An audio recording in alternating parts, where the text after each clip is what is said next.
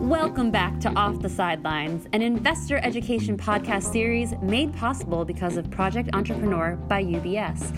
I'm Abby Lee Mosconi, and I'm here with Chris Wink, the only venture capital expert I know whose wardrobe has primarily originated in thrift shops. your big shot to open the podcast. That's what you lead with. Hello there, Abby. How you doing? It was my it was my one chance to open and I was going to open with a bang. Right, and what a bang it was. Thank you. I I'm excellent. I am a unicorn. I think. uh, okay, all right. I think you should you should elaborate. Well, I think it'll make more sense once we roll into today's interview with Astrid Scholz, a founding entrepreneur of XXcelerate, a fund that supports women founders, also the founder of Zebras Unite, a founder led movement to create more ethical and inclusive startup culture. Okay, I hear zebras and unicorns now. Yes. So, the heart of our conversation got to the idea of founders balancing the flash with substance.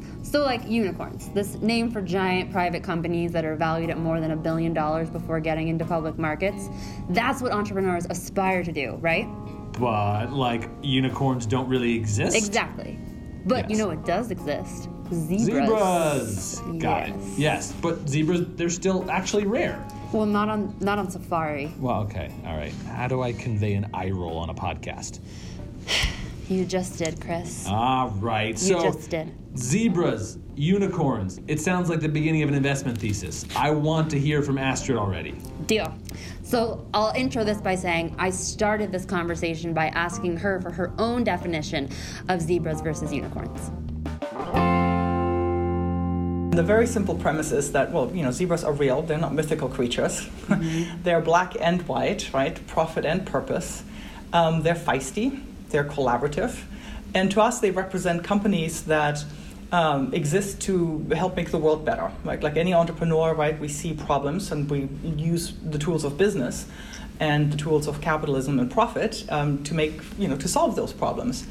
And um, what we found, the four of us who founded Zebras Unite, is that with the various businesses we were building, whether in the social change industry in my case, or in education, or in journalism, uh, we were not um, finding any uh, reception really from the venture world. We were not happy with the way we were being asked to contort ourselves and put.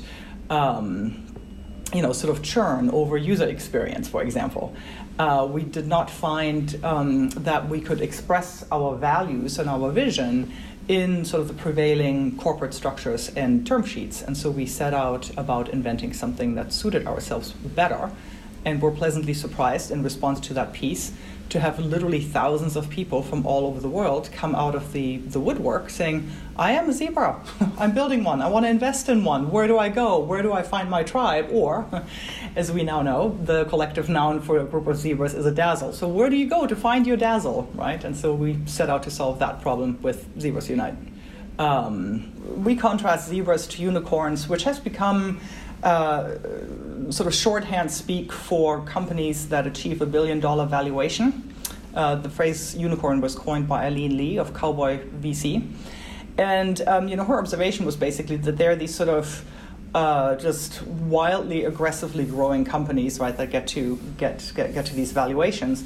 And since then, it's really become shorthand for us um, and for many people in the industry and, and popular culture, right, to to sort of designate companies like Uber or WeWork, right, that consume just gobs and gobs of venture capital, right? Mm-hmm. Literally churning, chewing through billions of dollars in, in VC finance before they even turn a profit, mm-hmm. right? So the unicorn represents that sort of aggressive approach to growth at all costs.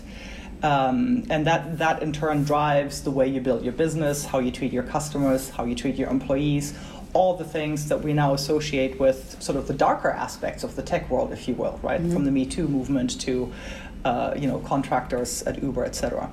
And so, by contrast, we, we, we describe a zebra company as a company that takes care of its customers and its workers, that is equally as ambitious as some of the so-called unicorns, but goes about the growth um, in a different way. You know, actually prioritizing profits. what a novel concept, right? And revenues over an aggressive market uh, grab sort of strategy. And as it turns out, um, lots and lots of people feel the same way about how they want to grow their businesses. So I'd read in the piece that you talked about a zebra company being one of sustainability, not just growth and money, but something that can help the greater good or that can run for a very long time so that it's more sustainable? Yeah, what we're what we're really getting at is when you think about you know look at IBM, right? How old is IBM? Like older than the three of us in this room taken together, right? Sure. Yes. and so that's how we used to build companies, right? Companies used to be built to last because mm-hmm. they they're you know uh, providing for a family, they're providing for lots and lots of employees, they're producing value over a long lifetime. Um, and in the tech world, what we have seen is sort of this it's almost like a disposable company. Right? I, I talk to founders who say, oh, I'm just going to have my first company and, you know, 25, I'm going to sell it by the time I'm 28, and then I'm going to take the proceeds from that company to do the thing I really want to do which is just a very different, um, you know, not to slam younger people, but it's just a really different approach to why you're founding a business in the first place. And so when we say sustainability, like a lot of Zebra founders are basically building companies that are not disposable because they're solving important societal issues. Like you wouldn't want them to be disposable. Right. right? So now talk to me about the accelerator fund and this concept of zebra companies. Is that what you look forward to invest in or talk to me about what the accelerator fund um, Yeah yeah what you do so it's actually so so my company um, you know couldn't find uh, financing for the kind of business we're growing. The business we're growing is a zebra business right? Mm-hmm. um, zebras unite exists to help entrepreneurs like myself to essentially reinvent the capital system right around them where they live, right? Like basically the insight is if you can't find the capital that's right for you, just make it yourself. like BYOC, build your own capital. and that's basically what we did in Oregon in the shape of the XXcelerate Fund, which is spelled with two X to designate, you know, women writ large. Um, and yes, we know that it can be a problematic from a branding perspective, but here we are. Um, and so what we've done with the XXcelerate Fund is to say, well, it turns out in a, in a state like Oregon, uh, women in particular have a hard time. Women of all different colors, right, and all different ages have a really hard time raising capital. And na- na- nationally, we know that women achieve, uh, attract less than 2% of VC. If you're a woman of color, it's like it's even less than that. It's like, like basis points, not even a percentage and um, and they only and we only get about five percent of bank loans. So huge unmet need from women entrepreneurs, you know, right. who make up what women make up half the population, uh, in terms of accessing capital. And so what we did in Oregon was to say one of the needed capital interventions is actually providing. Uh, access to capital for women entrepreneurs like ourselves. And um, we set out to build a loan fund that would provide debt to businesses you know, for many reasons, and, and this sort of goes with the zebra ethos, right? You know, why would you want to dilute? Why would you want to give up ownership of your company if you could have access to debt? And that's, you know, debt markets have dried up with the financial crisis. We've lost in Oregon over a billion dollars in uh, early stage and small business financing in the last 10 years. And so there's just a massive need in, in the market. And so we basically you know, on a, on a local, on a national level, the XXcelerate Fund is an expression of the zebra ethos to just invent your own capital that is right for the culture and for the company that you're building. How did you build this? I mean, it's such an interesting concept, but how does one build their own capital? uh, you just go out and do it, right? So we, we went out and um, got some philanthropic support to create an educational program for that is sensitive to um, the way women learn about business. So, for example, a friend of mine is just now uh, getting into the Y Combinator, and you know he he's leaving his family for three months, right? And that that is just an incredible sacrifice, right? So many accelerator programs are residential uh, and people go through these just heroics to go to attend them. Well, it turns out that's not feasible for many women entrepreneurs, mm-hmm. right? So then, you know, we basically developed a curriculum around uh, now a 12-week program for women entrepreneurs who are sort of at a at an interesting growth stage in their in their company's life, and then we um, uh, paired that with a loan fund. Uh, and we raised that initial loan capital um, locally from philanthropic investors. So, uh, you know, local foundations and, and the local, uh, the state's economic development fund, essentially. Have you seen this approach that you've taken take off with other people or other groups? Yeah, out of necessity, right? So w- what we see around the country is entrepreneurs like ourselves solving the capital access problem for entrepreneurs like ourselves, right? So we actually see this uh, in you know everywhere from Cincinnati to Mississippi to, to Boston to Nevada, right? Like there are people innovating the capital they need for their community of entrepreneurs, and it looks different in different places, right? Some folks are solving uh, the, the friends and family problem that African American families have, right? So the, the three of us sitting here, we're all presenting white. statistically, we have many hundreds of times the family wealth of an African American family, which in some places, like I want to say in Maryland, the number is down to eight dollars, not eighty thousand, eight, right? So try to raise a, f- a friends and family round when that is your family's wealth situation, right? So we see really innovative work sort of trying to bridge that friends and family gap. And in other markets, you know, in Oregon, again, we, we, we landed on a, on a debt product uh, for growth stage businesses that just have a strategic capital need or need a line of credit that you can't get in my case, you know, I'm a software business. Traditional banks don't understand software. Good luck trying to get a $50,000 line, right?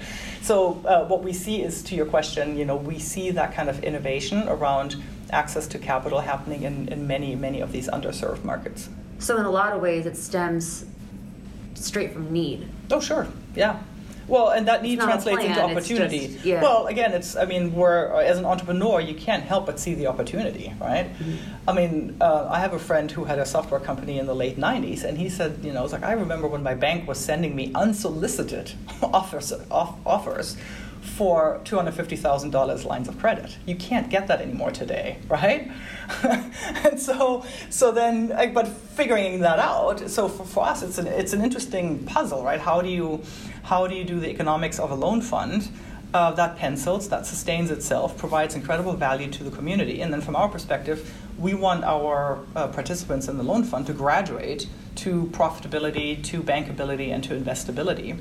Um, so we don't want to be in the business of, of, of lending per se. We just want them to be able to move on to the next phase of their company's life. So let's talk a little bit more about that, about what your fund actually does. So when, and it's strictly female-led companies. Mm-hmm. So when a female-led company or an entrepreneur wants to work with you, what does that look like? So in the case of the XXcelerate Fund, what we're doing is um, we're actually de-risking our loans by putting uh, folks through the Accelerator program, and that's sort of a proven strategy around the country. Um, so everybody gets sort of a standardized exposure, if you will, to sort of uh, cash flow projections and business models and operational systems and sales and all that good stuff.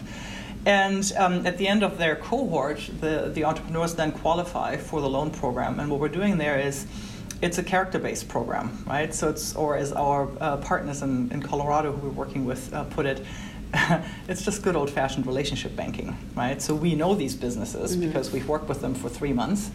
Um, they bring us character references. They tell us what they need the funds for, uh, and then we make a determination. We have a partner in, in Colorado who does the underwriting, and then we make the local determination on the on the final go-ahead. And it's the need is everything from um, well, geez, I'm, I'm doing a production run and I need to underwrite that production run, uh, to I have, you know, uh, bumpy cash flow, for example, in my business, right? Long lead times uh, takes a while for rich customers to make a decision. Um, to um, you know, sort of a strategic expense. Uh, for example, one of the businesses we're working with is uh, looking to develop franchising, right? And so they have sort of one-off expenses around putting that package together. Okay, so your services really run the gamut from everything a startup or an entrepreneur might need in terms of investment? Not everything. So we specifically target post-revenue businesses that may have a strategic need for debt capital, right? So we're not the right fit for everyone. Uh, and we don't try to be. Like the the need we identified specifically is sort of in that ten to hundred thousand dollar range, where you know, somebody may need, like I say, a line of credit to smooth out cash flow, make a strategic acquisition, make a strategic hire. Um, that that all supports the growth of revenue out of which they can then service the loan, right? So this is not a, this doesn't replace seed funding, for example. So, what advice would you give to a high net worth individual who is interested in early stage investing? The um, so high net worth individuals have an interesting opportunity to um, play with the whole uh, their whole portfolio and sort of stretch their muscle along the entire you know capital spectrum. um, so my advice is always to to to think about that entire capital spectrum and think about your your grant making on the one end of the extreme, right, where you have a minus 100% return expectation, to your, you know, sort of venture and equity type uh, investments where you have a 10x to 100x maybe return expectation, and think about how your investments can work together along that spectrum. And it doesn't really matter what your, like if you have an impact lens, for example, like some people are interested in, in investing in women, or they're particularly interested in a certain geography or inter- in a certain topic, all of that is fine. You can build highly diversified portfolios along, along that capital spectrum. And so I, I always recommend, you know, educate yourself about essentially the, the different options along that spectrum and think about how they can go hand in hand, right? So for example, in our case, we we have people who give us grants for the education program and then also come in as investors in the loan fund right? And now you're beginning to create a nice sort of synergistic effect with your capital. And you just you just have to be deliberate about you know how you allocate your resources in the minus 100% uh, you know bucket uh, all the way to the 10x bucket. What are you and your colleagues doing to get early stage investors or people who want to become early stage investors to understand this concept of the zebra and to see it as a value to invest in it? So that's a great question. You know, the what we're finding is that there are people who are keenly interested in sort of understanding more diverse ways of, of allocating their, their capital and, and making investments. And generally there's sort of a dearth of information out there. So uh, to some extent, what we have to do is, um, you know, just sort of launch more sort of a public, public education campaign mm-hmm. around, you know, the alternatives to venture and, and philanthropy, right? Like a, a lot of people, I think, think in those two extremes. Mm-hmm. Um, and so we're at Zebras Unite, we're embarking sort of on a, on a strategy around broadening um, access to information about the different options that are out there. And we're thinking about that with partners in, you know, in terms of how we can make that uh, information accessible no matter where you go, right? So I, I'd, like, I'd like there to be sort of a shared set of, of sort of information and documents that can be accessed, you know, whether you come to the Zebras Unite website or the Village Capital website, or you come to it through the wealth management office of your uh, of your bank, right? Um, that's sort of that's the dream. Like make it as make it as ubiquitous mm-hmm. as sort of the the mythology around venture capital has become in the last forty years. I like that, every way that you talk about venture capital investing has some kind of mythical element to it. It's very appealing to me. Well, it's sort of taken on a life of its own, right? I mean, it's kind of funny actually when you look at the history of venture capital. I mean, it, it came into existence because there were entrepreneurs who couldn't get you know bank financing and couldn't get funding for these esoteric ideas they had sort of the right. dawn of the, the computer age right and now we're i would say we're at, a, at, an, another, another inflection point like web 1.0 has sort of played out web 2.0 has played out and there, what we see a lot of is in, in, in among the zebras is there are actually a lot of sort of category busters. So what's interesting is when you listen to people like Marc Benioff and his issues with raising capital, right? When he founded Salesforce, those kinds of companies are when when cloud came came into existence, right? Um, those are indicative of these new sort of category eras. And what's happening now, in my opinion, is that venture capital has become so set in its ways people don't understand the origins. They don't understand that they were they started out looking for the black swans. Now they wouldn't know a black swan if it bit them in the face. Just to mix my zoological metaphors here, right? so if you don't look like what they already know and what they see in the mirror, mm-hmm. they don't recognize the potential.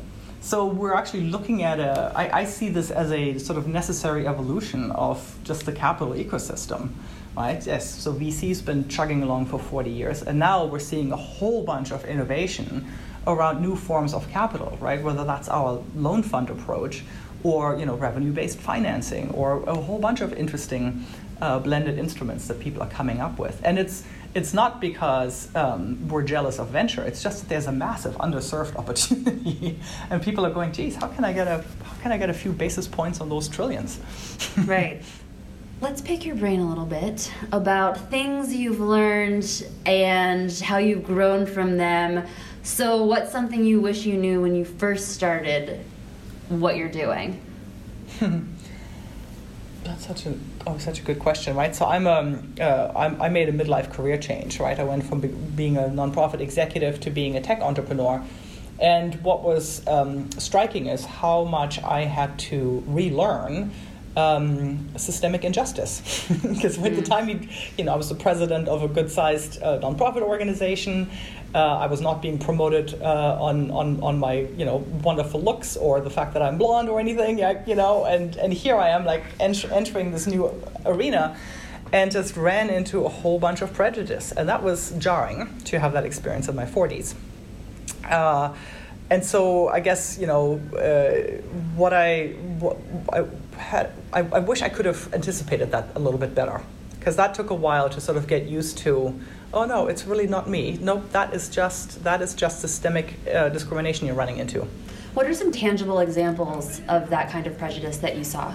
Well, so for example, in my case, you know, so I'm an older entrepreneur uh, who's created a company based on my, you know, 15, 20 year experience in an industry, right? And so as an economist, you would say, well, yeah, that, that makes sense, right? You know the industry you're going to want to disrupt.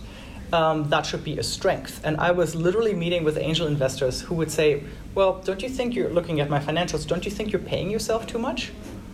I said, well, I'm not a 23 year old single dude living off ramen, right? I have a family. I have. I almost just spit out my water. Sorry, I almost make you. I almost make you spit your water.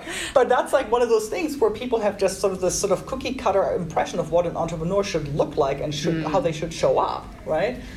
And then, of course, there was the fun um, suggestion that maybe I should consider hiring a male CFO so I could, um, you know, paint a more compelling picture in my finances and my financial projections. To which I said, you do realize I'm a PhD economist, right? If I wanted to paint you more compelling financials, I would. I just don't like lying to my investors. Sure. So those were some. I mean, wow. Yeah, uh huh. I mean, of course, the thing that's popping in my brain is they would have never asked a man that, but. Of course not. well, but that's the thing, right? Like all the all the data that you read, like all the studies that you read about you know, women get asked defensive questions. How do you, mm. how, how are you going to make sure that you, how are you going to make sure that you don't fail, as opposed to what's your vision for this thing, right? Like all those things are true, and I experienced them firsthand. Now, I clearly have the confidence and the life experience to say, well, that's bullshit. Yeah. Right. Um, but how many entrepreneurs don't have that? Right, and then uh, I mean, the and it's actually borne out by the entrepreneurs we see coming through the accelerator program uh, in Oregon, they just come in with, I mean, there's like deeply, um, deeply held beliefs about their own lack of self worth, right? Like mm-hmm. women already struggle with how they relate to money and their own sense of competence. And then you get told that story again, right, uh, by the sorts of investors that you meet with. So we see that borne out. Is that something that you coach women on when they come to your accelerator? Increasingly, yeah. We've just started doing that with our third cohort. Um, because again, like the, the four of us who founded the program, you know, we it wasn't so much part of our experience, but we have we've we've learned that that's actually one of the most important things you can do is is help uh, women and for that matter other underserved founders uh, develop the sort of the coping mechanisms um, to to meet the world around them um, and to then you know make it their own.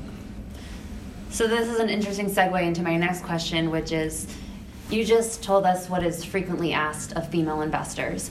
What do you wish more investors asked? What's asked of female entrepreneurs? Yes.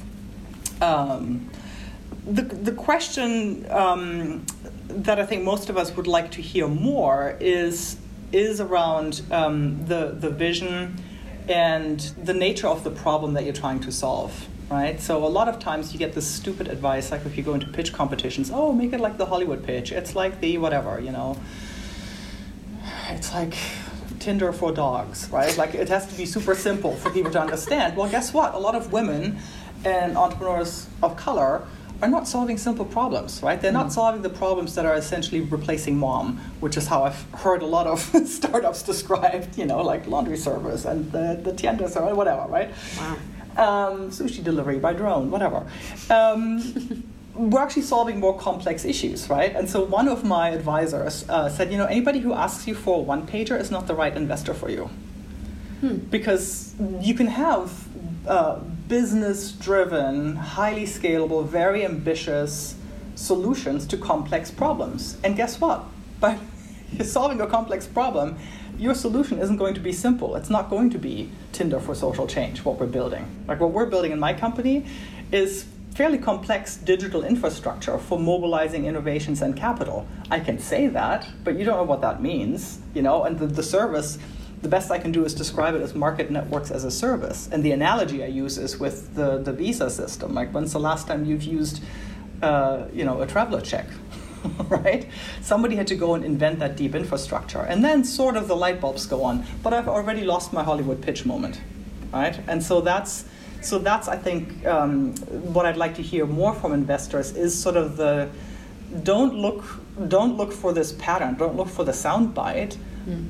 but actually let the entrepreneur work up to you know describing the, the sort of the three dimensions of, of what they're trying to do.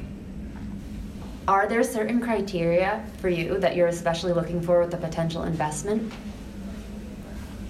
So the investments we're making uh, with the XXcelerate Fund um, are very much uh, designed to help a business make an important pivot, mm-hmm. right? So it's that sort of that critical moment. Um, uh, and our friends in Colorado who are who are with whom we're working, uh, Colorado Lending Source, on the servicing of those loans, you know, they have wonderful examples of you know, helping somebody kickstart their Kickstarter campaign or helping with, you know, uh, customer acquisition to get to a certain threshold of customer numbers that then made that company eligible for VC funding. So we're looking for those, you know, sort of pivotal kind of interventions in a in a business. And are there any red flags that you look out for? Uh, well, because we're character based, right? We're, we really uh, pay a lot of attention to um, you know what, what peers have to say about a company, mm-hmm. right? Uh, and we're we're the other red flags are. It's not so much do you have a business plan or do you have cash projections, but are you are you willing to let yourself be coached so you can you can actually put your put your business on, on a solid footing. I think the biggest red flag is if your business uh, finances are still commingled with your personal finances, you're probably not quite ready. That's interesting.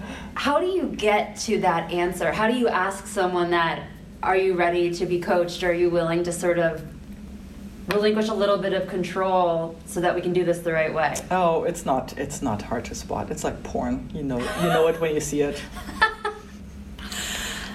So, my last question for you would be you're in this position as a female entrepreneur, as someone who is investing in these zebra companies and, you know, lesser supported communities. How do you stay so passionate and focused in what could be a very frustrating and sometimes condescending world like you talked about. How do you keep it up?